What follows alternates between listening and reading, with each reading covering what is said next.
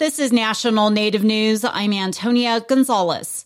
Indigenous community leaders held a lecture series in Washington, D.C. this week to discuss successes and federal partnerships to boost tourism, as well as a path forward to build on that success. But federal assistance that was expected nearly a decade ago is arriving slower than anticipated.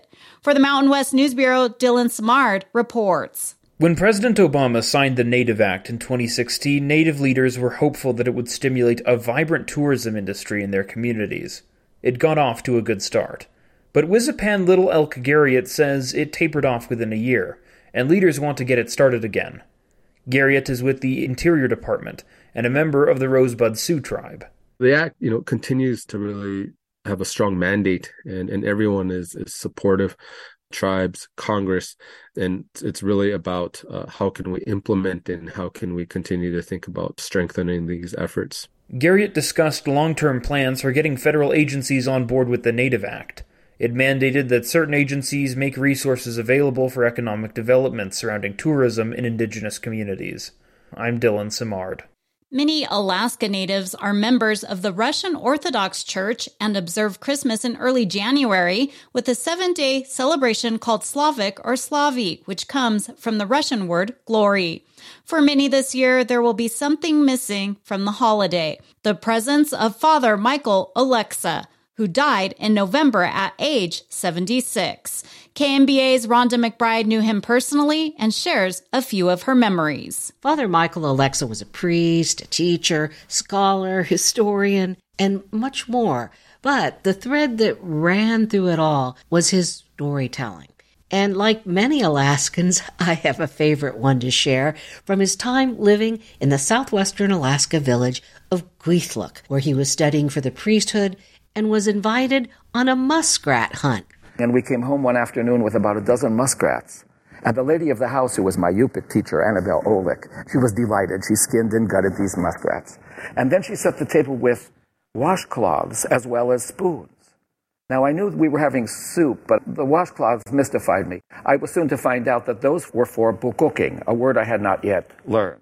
Buguk in Yukton is to eat tiny bits of meat that cling to the bone, which you patiently pick away at with your fingers. At the end of the meal, my teacher, Annabelle, came to me and said, Dakuten ka, you're done, aren't you?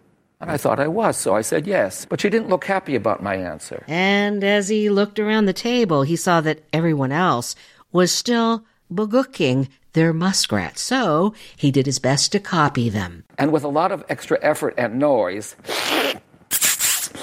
that's the Yupik word bugooking, removing the meat from every little bone. For Father Oleksa, this was his first lesson in Yupik etiquette. Waste nothing. You consume everything as a sign of gratitude and respect, even for the animals who have died to keep you alive. It was the spirituality of living off the land that he shared in lectures across the state.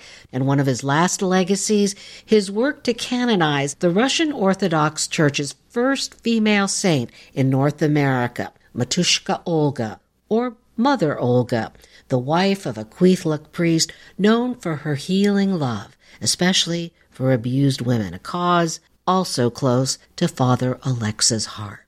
In Anchorage, I'm Rhonda McBride. And I'm Antonia Gonzalez.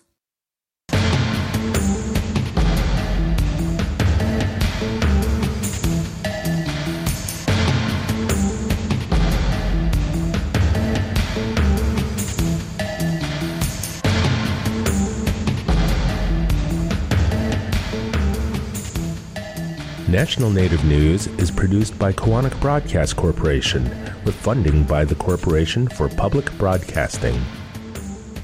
When you celebrate responsibly, you ensure holidays filled with joy, love, and cherished moments. And you keep yourself and loved ones safe while setting a positive example. Cheers to safe celebrations. Support by Diageo and the Multicultural Consortium for Responsible Drinking. More at drinkiq.com.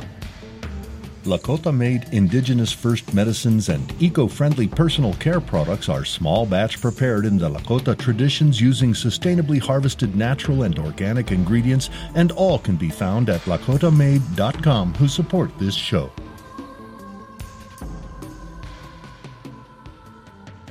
Native Voice One, the Native American Radio Network.